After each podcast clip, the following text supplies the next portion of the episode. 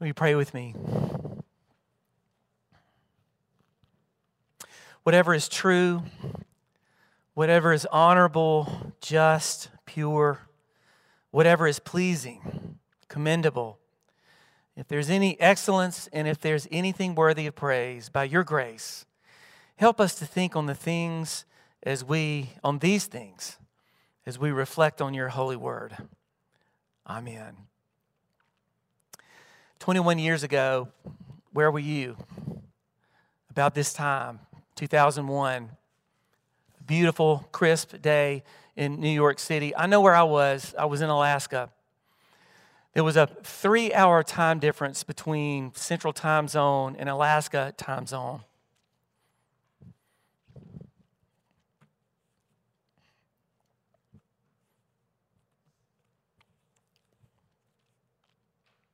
I got a call from my dad. He said, Wake up. There's something really terrible going on. Turn on your TV. And right now, as we worship, they're saying the names of the people that we lost at Ground Zero, at the Pentagon, in Pennsylvania. I remember kind of feeling lost, really. Being a part of a community in uh, Alaska, Palmer. The night before, we had a nasty church meeting. It was not good. We were trying to change the name of the church because I had been hired to go and for us to have uh, be in two locations, and it just didn't quite work. Wasilla United Methodist Church, so we were trying to change the name to Christ United Methodist Church to be led more by um, not by a town, but be on two campuses, and it got really nasty. September 10th. Then all of a sudden, it's a strange thing what people do when they all feel lost. They, they come back together and they forget about their divisions and they, they come back together to, um, to look for encouragement because everybody felt so lost. Where were you 21 years ago? We gathered uh, each morning for a while. I mean, the church was packed. You remember in 01, after that, everybody was going to church, needing community. And I remember that first Sunday back, we sang the words I once was lost, but now I'm found, was blind, but now I see. I can't begin to count how many times I've sung these famous words from John Newton's Amazing Grace. I'm sure you know most of the verses by heart, if not all. And I, I still find this assured and beautiful and wonderful language moving and beautiful. But here's the thing I'm really not convinced anymore that I can easily fit my faith into this neat before and after story. How about you? Because for me, and 9 11 wasn't the only time, sometimes there were personal issues or things. I felt I feel like my lostness is not over, if that makes sense. It may not to you, but it might. To me, lostness remains a central feature in my relationship with God. Sometimes I feel it the choir saying, prone to wander, Lord, I feel it. Prone to leave the God I love. The founder of the Methodist movement, John Wesley, in 1738, May 24th, in London, just had this alleluia moment when he really felt that his sins had been forgiven, that he worshiped a God who loved him and was seeking him out. But if you keep reading his journal, about a month later, he says, I'm just a heathen. I don't have any faith. He went in and out, and sometimes he felt lost too. But if this week's gospel reading has anything to say about sometimes that lostness that I feel, it's that it's exactly as it should be. Let me set the scene for you in St. Luke. Jesus is teaching and preaching and is on his way. He's on his way of being pushed out of the world to hang on a cross. And um, he was starting to attract people who were very lost. I mean, people who were not of Jesus' kind. And he could hear some people grumbling about him. He was teaching, he was getting very popular, but, but he was popular with the wrong people. So they grumble. They say, This man welcomes sinners and eats with them. Now, let me just say this.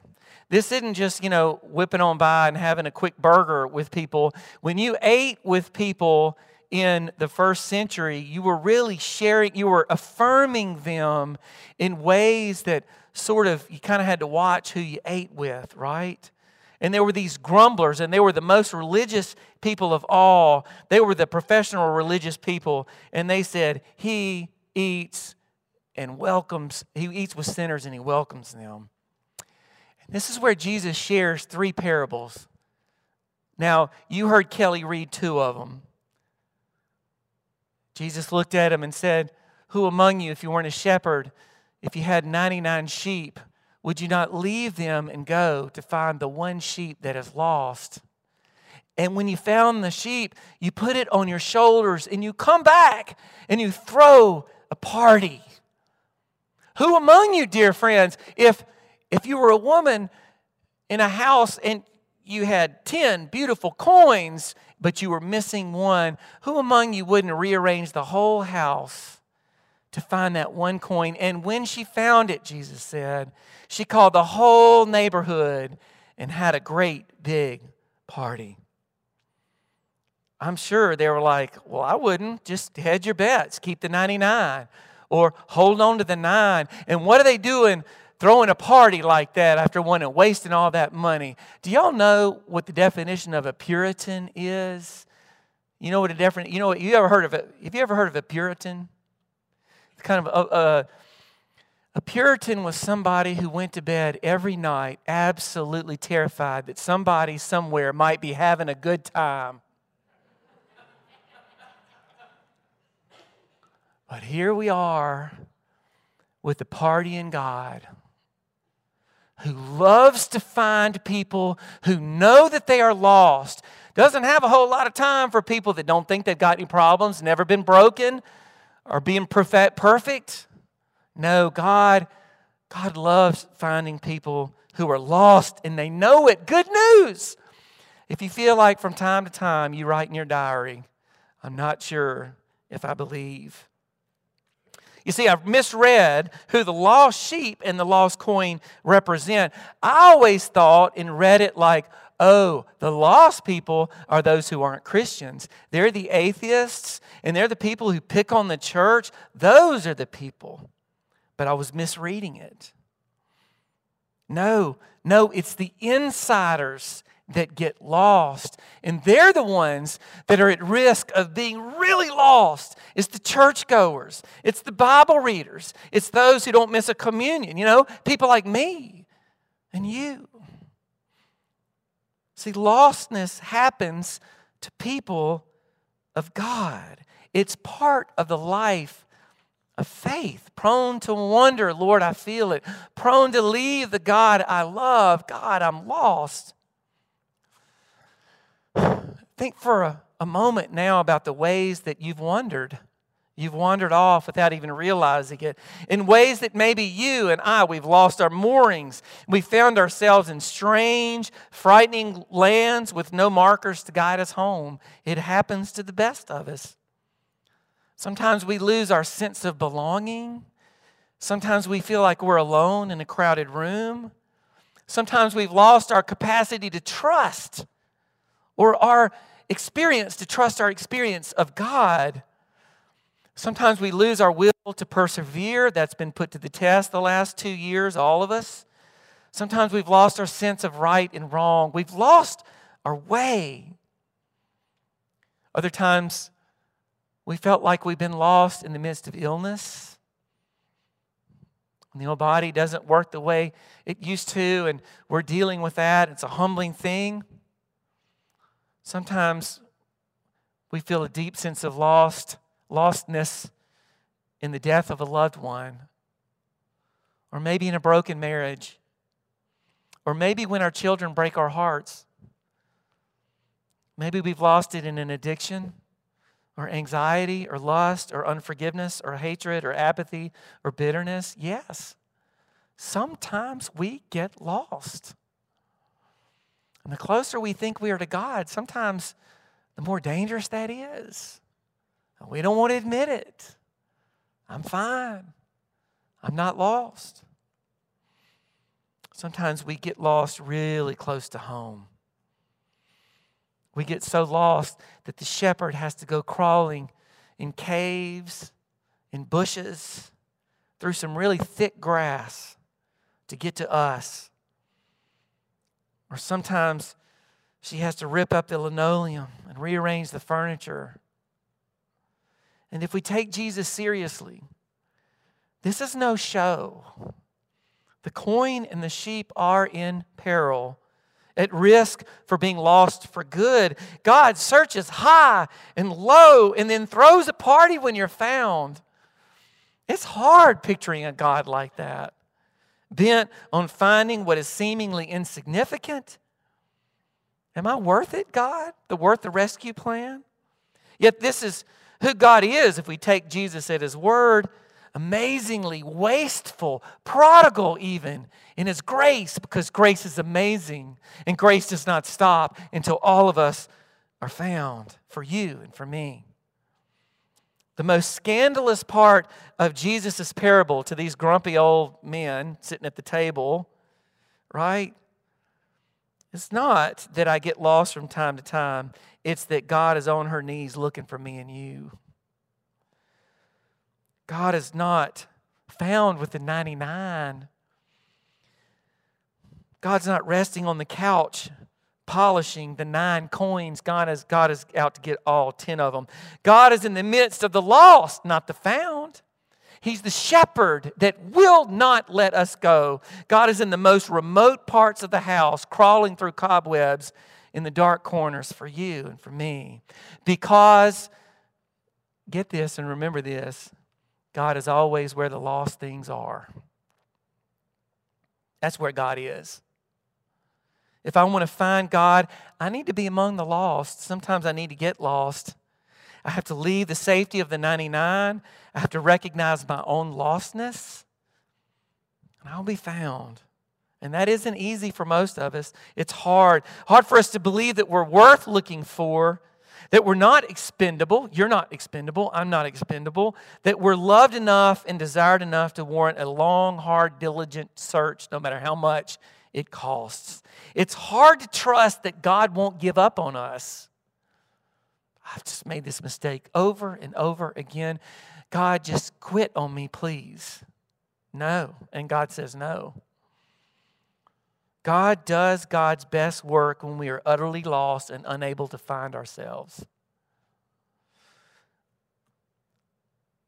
That God feels so much joy at our recovery that God will tell the whole world the good news and throw us all a party. That's what St. Luke's is about.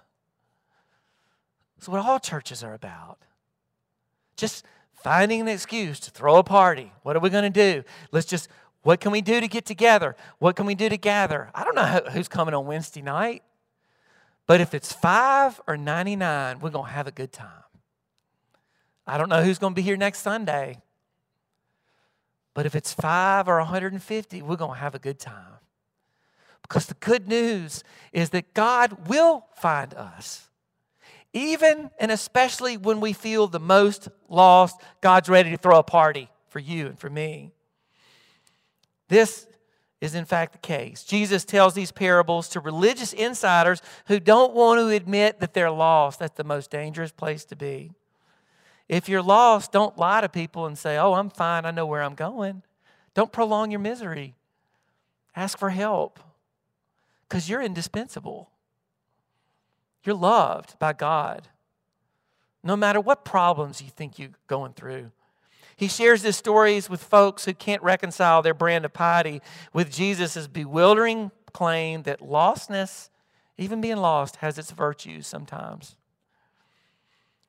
In her beautiful book, uh, An Altar to, in the World, Barbara Brown Taylor makes a strong case for these virtues. She argues that lostness makes us, quote, stronger at the edges and softer at the center. Lostness teaches us about vulnerability, about empathy, about humility and patience. Lostness shows us who we really are and who God really is.